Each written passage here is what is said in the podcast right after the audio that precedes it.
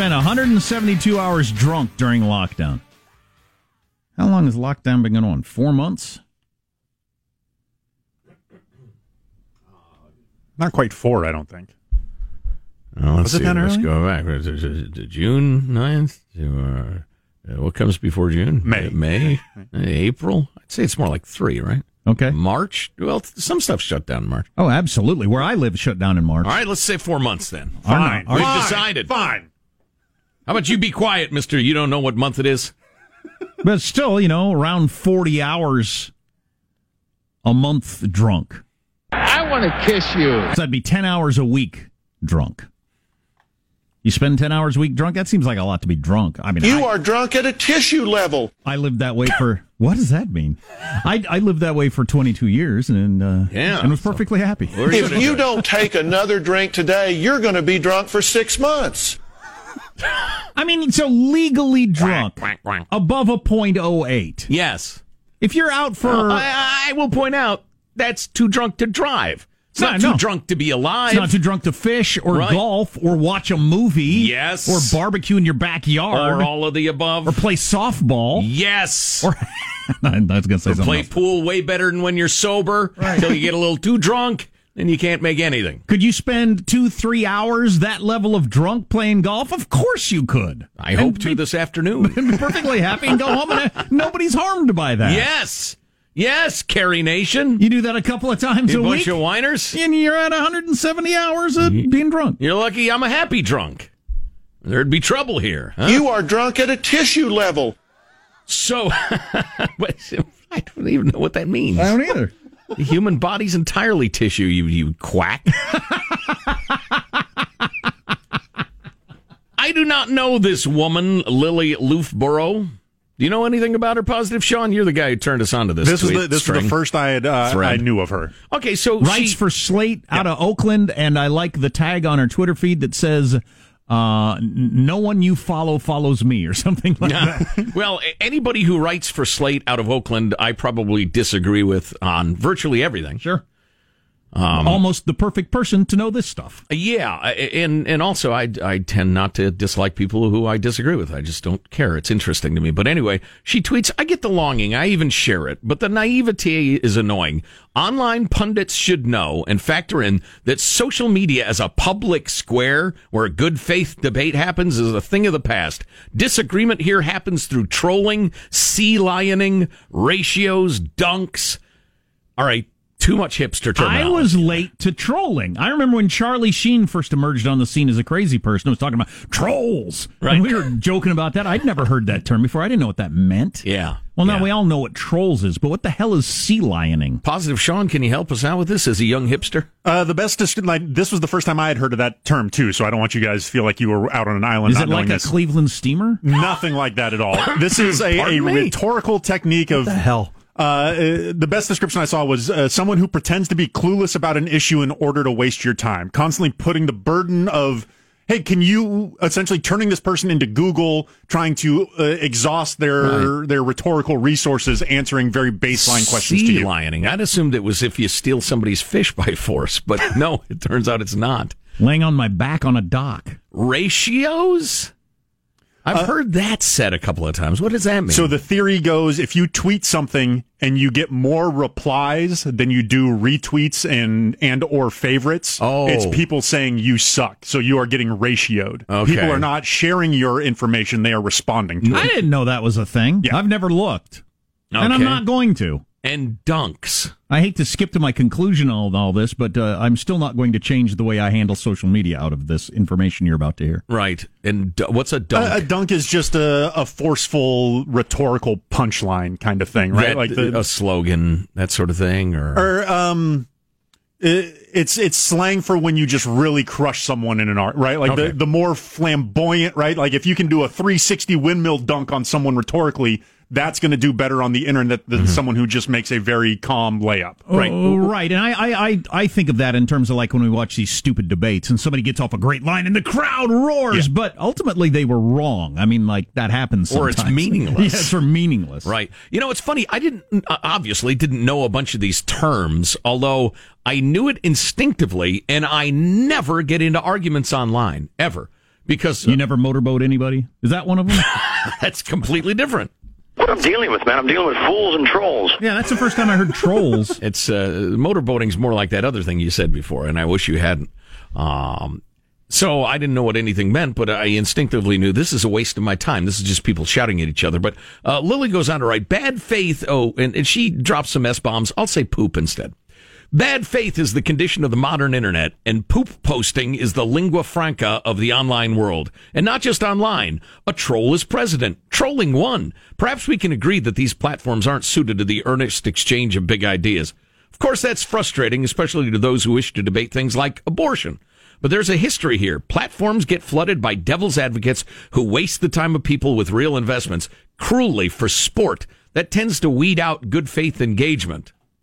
Add to this that True, most I know a number of my favorite pundits in the world, writers and that sort of thing, who have just bailed on Twitter and social media. Yeah. The world is not better for them deciding to just be out, but I can understand why they are, as the reason she's just explaining. Well, and I know a couple of folks who I like and admire who continue to engage fully in arguing online, like James Lindsay, for instance. Yeah. And I'm afraid James is going to be driven insane.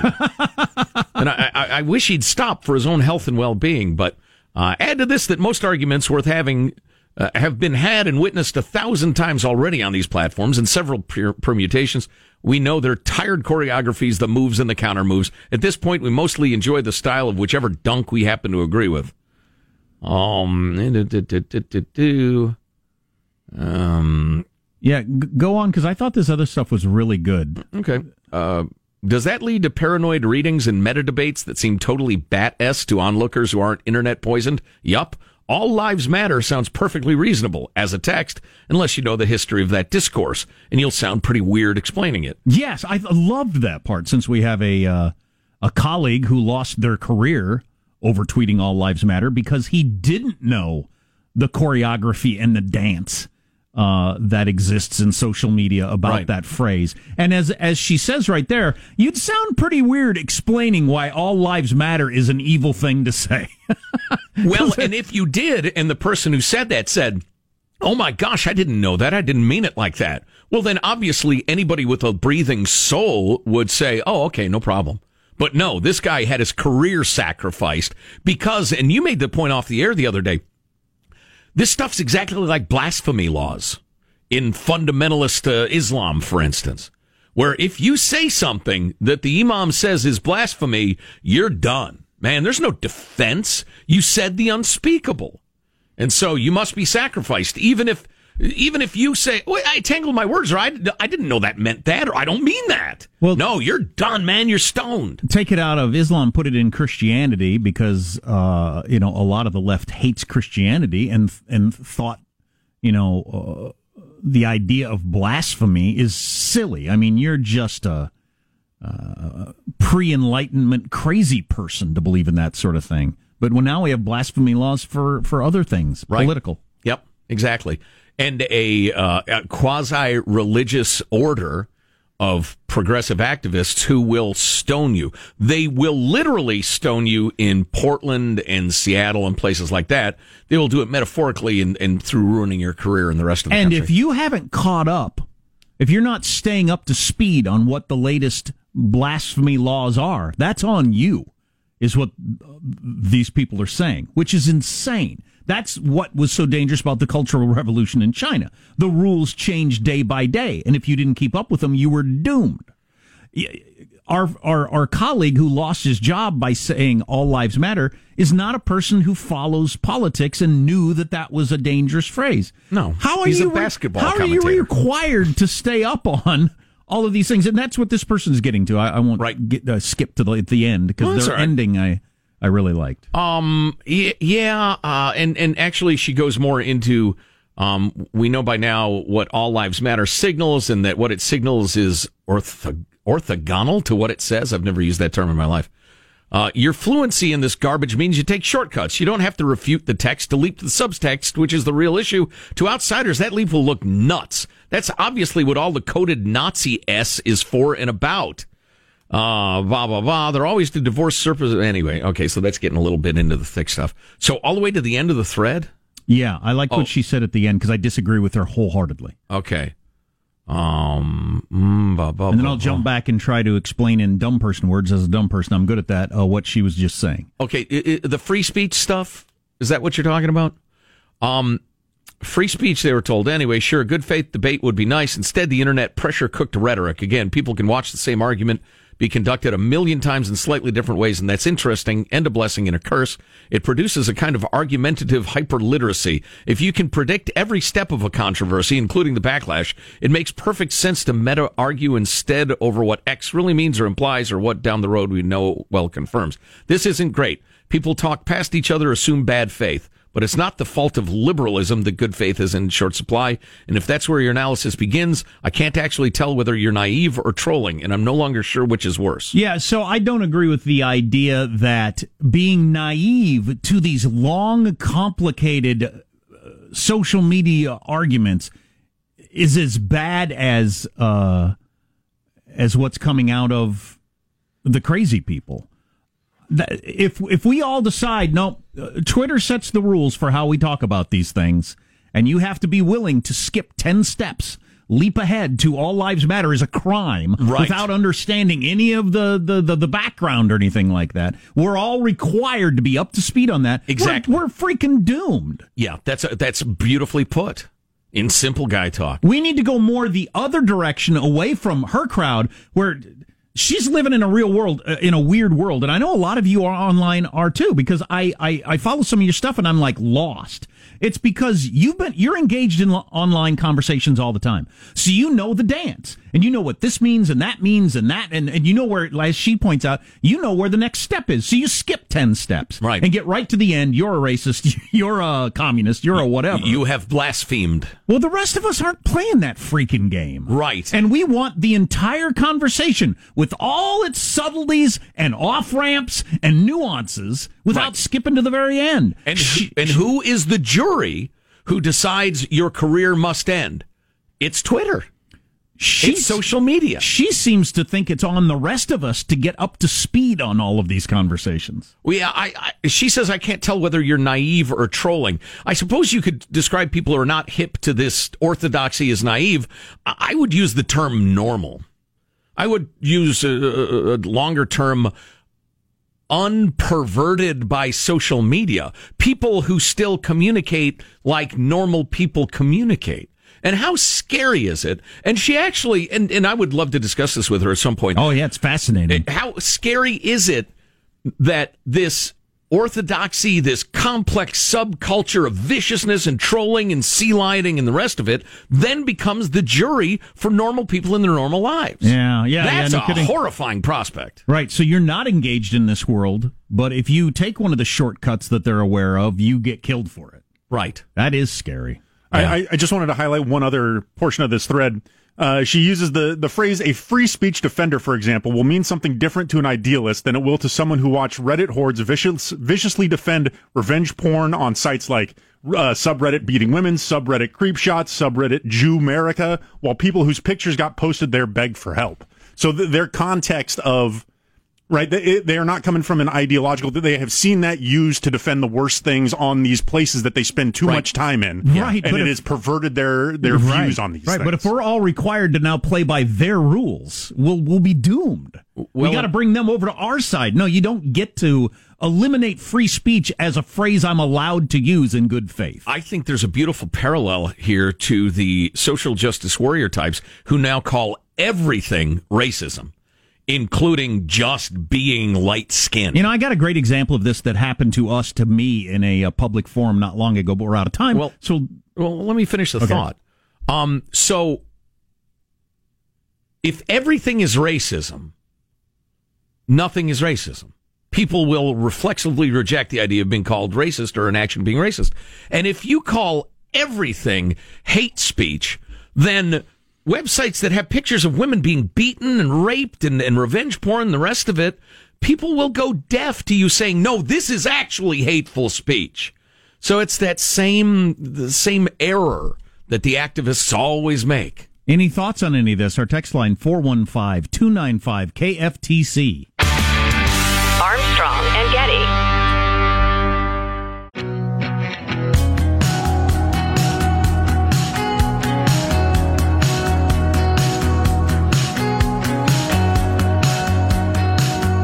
Armstrong and Getty Show. It would take too long to catch you up on what we've been talking about. Go to the podcast at armstrongandgetty.com to hear that. I thought it was really interesting. It's pretty thick and complicated. You know, I'm not trying to be condescending. I just hope we portrayed it in a way that makes sense. But how uh, the internet has its own language, a lot of social media has its own language, and and people have been having these arguments for so long, they skip uh, a, a lot of the details, and you can get lost if you're not into it.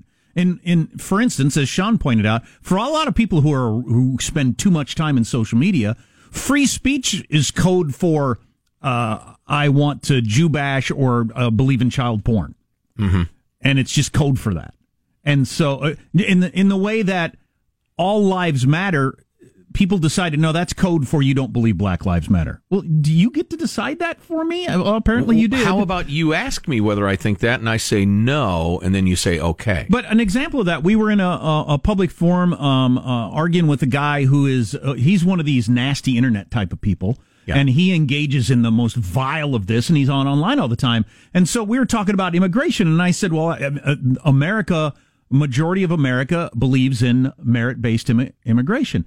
And he said, oh, that's dog whistle, and you know it. And I thought, I mean, I was really taken aback, like, dog whistle? How's merit? How's merit based immigration dog whistle? I had no idea that for the online crowd, that's code for racism. Right, certainly so, a certain point of view online, yeah. Well, enough of them, I mm-hmm. guess. And so you jump 10 steps past where you are. Right. And get to a different conclusion. And that's why you can get so lost and get in such vile fights online when you don't even understand what's going on. Right. And again, even if you don't live online and nothing you did has anything to do with online, they will be your judge, jury, and executioner. Yeah, my argument community. would be that we're right and they're wrong, and they need to come back to our side as opposed to us get up to speed with their oh, lingo. I agree completely. Well, and it's it's more than lingo. It's a an amoral universe where nothing counts so much as blood. To quote Gene Hackman, and no vicious, and no phrase means what you think it means. Yep. Lanhee Chen next. Armstrong and Getty.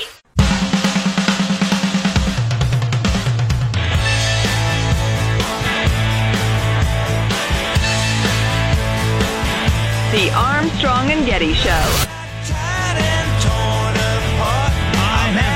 That if I had to bet my own money, and it would be a weird situation if I did, but if I had to bet my own money on who's going to win the presidency today, I'd put my money on Biden. Uh, four months ago, I'd have put my money on Trump. But a new poll came out yesterday, Harris poll. Gap closed in one month. Uh, Biden was up 10 points nationally, now up four points nationally. Trump closed six points on that. Uh oh. And uh, I think that's interesting. And sometimes that's, you know, uh, a snapshot of momentum. Who knows where we are by now? But anyway, maybe this is the headline 18% didn't indicate either one of the candidates, with 8% saying they're undecided. Well, if you got a four point gap and 8% undecided, it sounds wide open to me. Lanhee J. Chen is the David and Diane Steffy Fellow in American Public Policy Studies at the Hoover Institution. And uh, Lon, he will join us in just a moment or two. Apparently, the line just uh, went. One question I would have, and uh, he he's the kind of guy that would know this. Do undecideds eventually tend to break just exactly the way the other the, the way the polls show when they finally make up their mind, roughly the same way? Hmm. Or do do undecideds tend to be liberal or conservative? Do, are they just slower to make up their minds? I don't actually know the answer to that hmm. I wonder. Uh, Lanhee Chen joins us now. Hey, Lon Lanhee, how are you? Hey guys, sorry about that. Oh no, don't worry about it. Did you hear our setup about the poll? Yeah, so you, know, look, a couple things about these polls. You know, we've talked about this before. I think they're going to bounce all over the place over these next several weeks and months.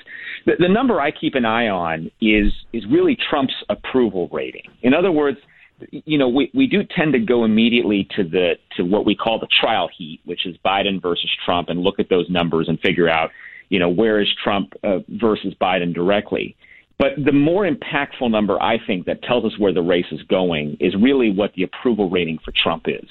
And the one thing I'll just observe about this, because the numbers will bounce on that as well, is that Trump's approval rating through much of 2019 and the first few months of 2020 was pretty solidly in that mid 40% range. So, you know, let's call it 43 to 45, 46%.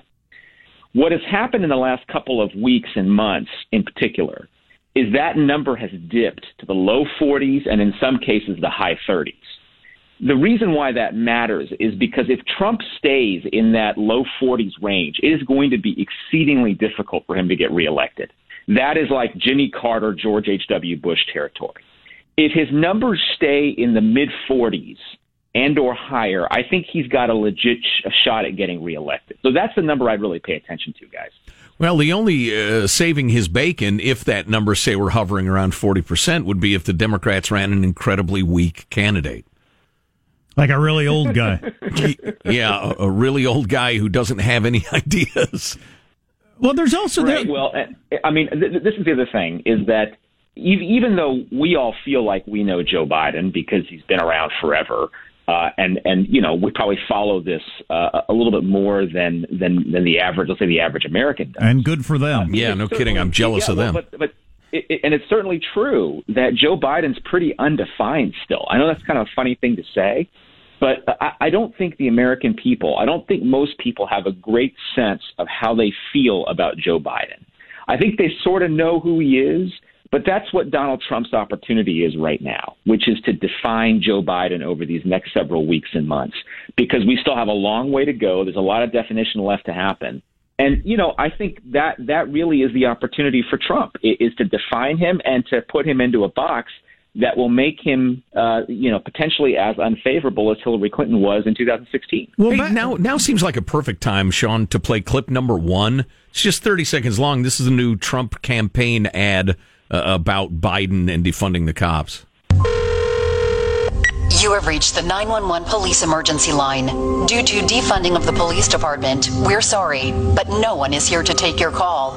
If you're calling to report a rape, please press 1. To report a murder, press 2. To report a home invasion, press 3. For all other crimes, leave your name and number, and someone will get back to you. Our estimated wait time is currently 5 days. Goodbye. I'm Donald J. Trump, and I approve this message. Oh boy, Lon- that's fair, Lonnie. let me let, let me tell you why that ad is brilliant. It's good. That ad is no that that ad is very good because it speaks directly to a constituency that Trump desperately needs to gain support with, and that is suburban women. Mm. Suburban women left him in they they left the Republican Party in 2018. That's why the Democrats were able to to, to have those massive victories in the House. And that is a constituency that I, I think he still needs to win a security moms. Of. And, and and that issue goes straight at them. And you know what? If if Biden does not come out even more clearly and forcefully against this ridiculous defund movement, he's going to have a major problem on his hands in the suburbs. That's why so I that, can't. That ad is quite good. That's why I think people are crazy who think he's going to pick Kamala Harris because she's been on the record saying she's for defund the police. But anyway, uh, back to the approval rate rating slightly, which fits into all this. What we were just saying isn't Trump unique in that there are people who say, "No, I don't approve of him, but I'm going to vote for him." in, in a way that other candidates haven't been through the years. Because I know lots of people that are going to vote for Trump who are so annoyed on a daily basis by things he does and yeah. says. Yeah, I, I mean, I, you're right that if there's any candidate to test that proposition, it is it is Donald Trump. I, I guess what I would say is this goes to the acceptability of Joe Biden, right?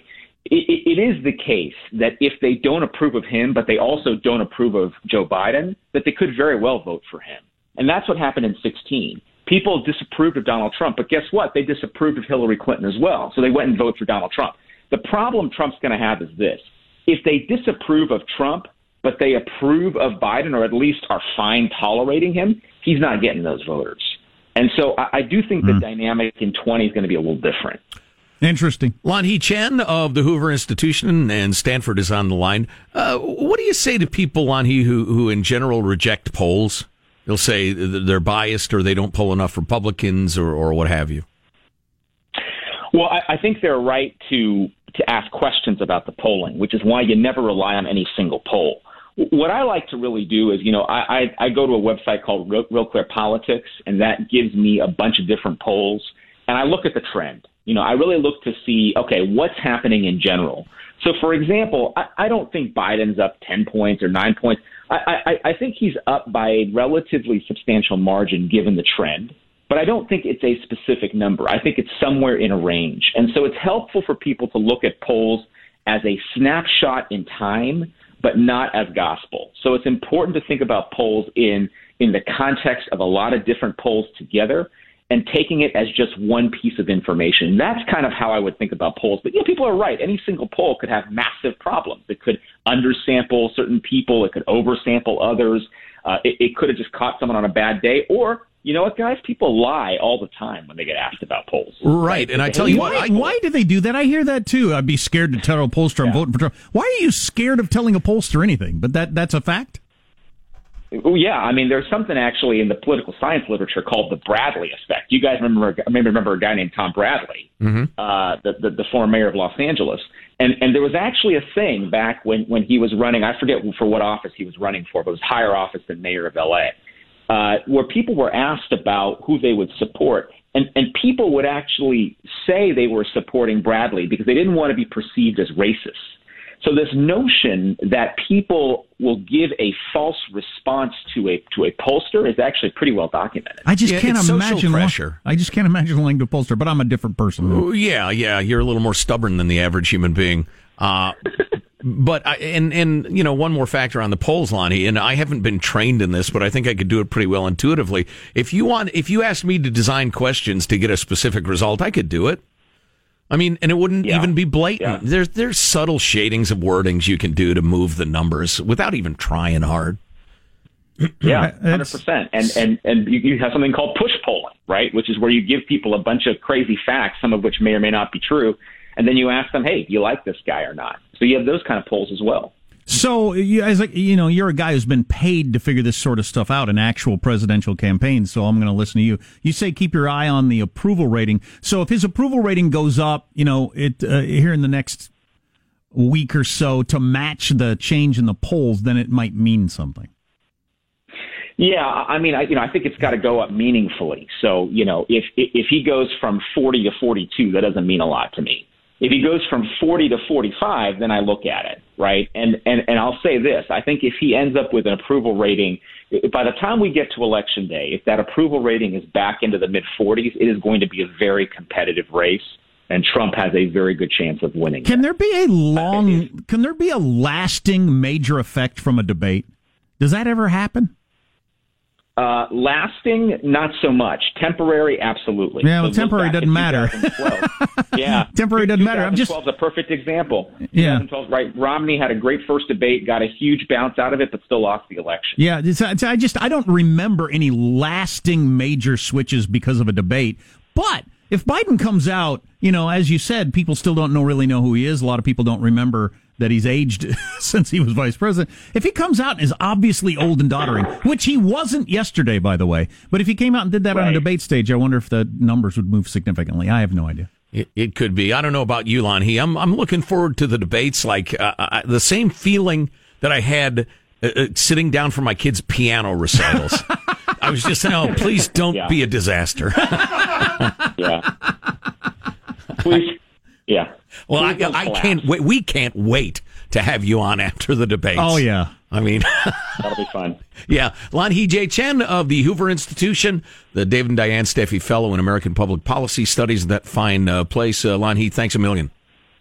Hey, thanks, guys. Appreciate it. All right, we'll talk soon. Yeah, be, because of Trump's upset win, for the rest of my life, people will be claiming the polls are wrong. Remember Trump, even though the polls usually are right. Um, but you do have this. He mentioned real clear politics average. That is the best way to go about it. You mm-hmm. average a bunch of polls. But here's the last one. Somebody tweeted this out yesterday. The last Wisconsin poll had Clinton up. The average of all the latest polls in Wisconsin had Clinton up 6.5 points. She lost by 0.7. It was very close. Mm-hmm. But Trump eked it out. But still, that's a almost, well, that's a seven point turnaround Right. from the average of all the polls. Yeah. Well, and I'm guessing the margin of error was probably around three and a half percent. So you had a three and a half percent. Wait, what just happened?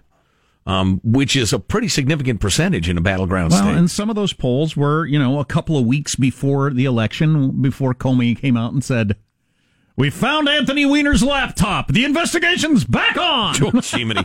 that was when he was here, a hero of the right. yeah, oh yeah, oh yeah, and a villain of the left. Right. Like he's just he might as well just get a paycheck from Trump. Right. Hilarious. yeah, no kidding. When is the definitive book on that I almost called him a clown. That's the wrong term. That massive nut. So- when is that book going to be written? So many questions. Yeah, no kidding. Um. Anyway, uh, more of something else. We promise. Completely different. Completely change. Different. Uh, the, the, the, the topic matter when we come back. Right. Yeah, right. Complete, complete, complete change. I'm on board. Okay. Armstrong and Getty.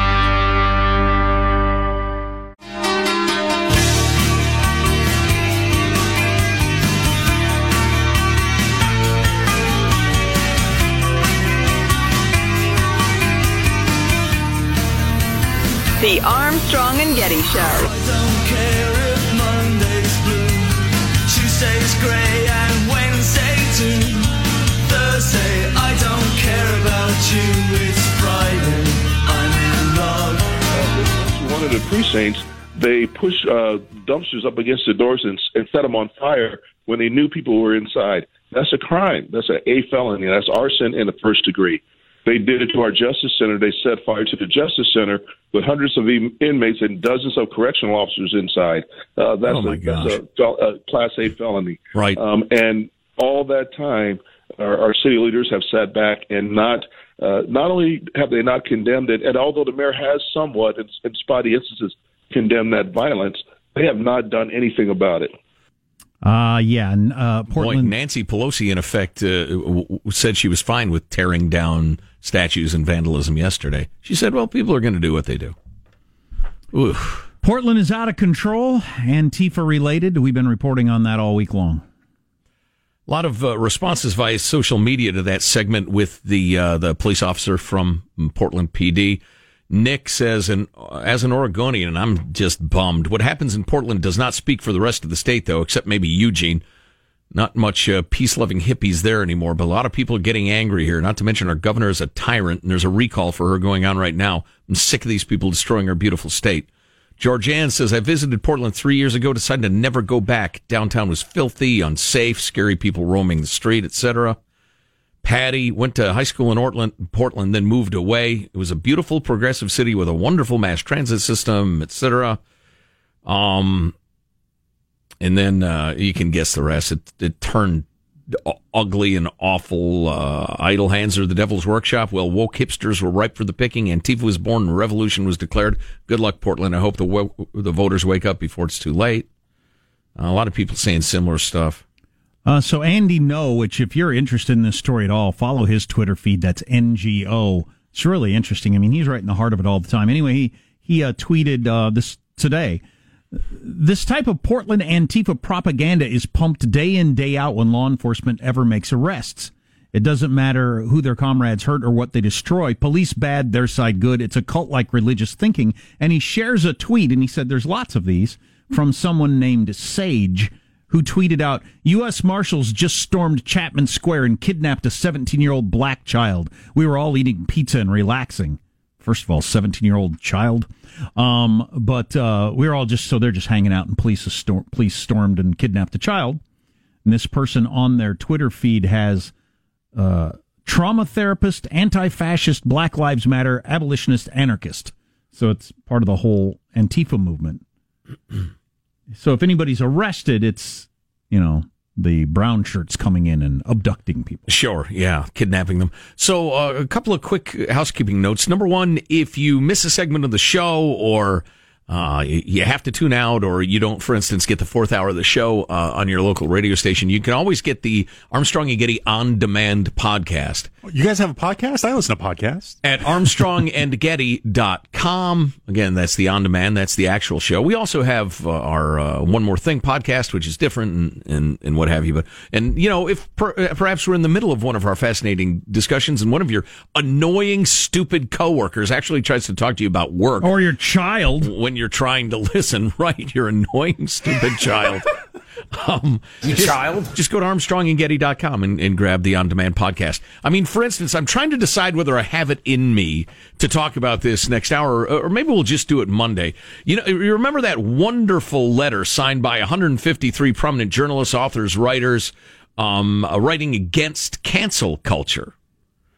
Um, well, more than 150 journalists and academics have signed a blistering response in defense of cancel culture. Oh. And it is absolutely dripping with social justice warrior garbage woke claptrap. And it makes me want to vomit red hot blood. it's so terrible. You having a good time, Joe? But my, oh my physician has advised me not to get too riled up. Vomit the RHB. Wow. I just I don't know if I can take more of this today.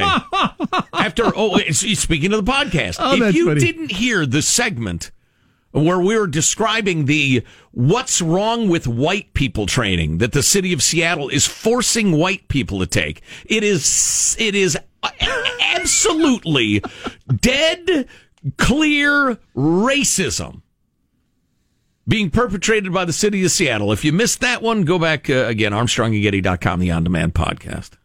That was a threat. I just, I don't, I don't want my head to explode. I mean, number one, imagine the cleanup.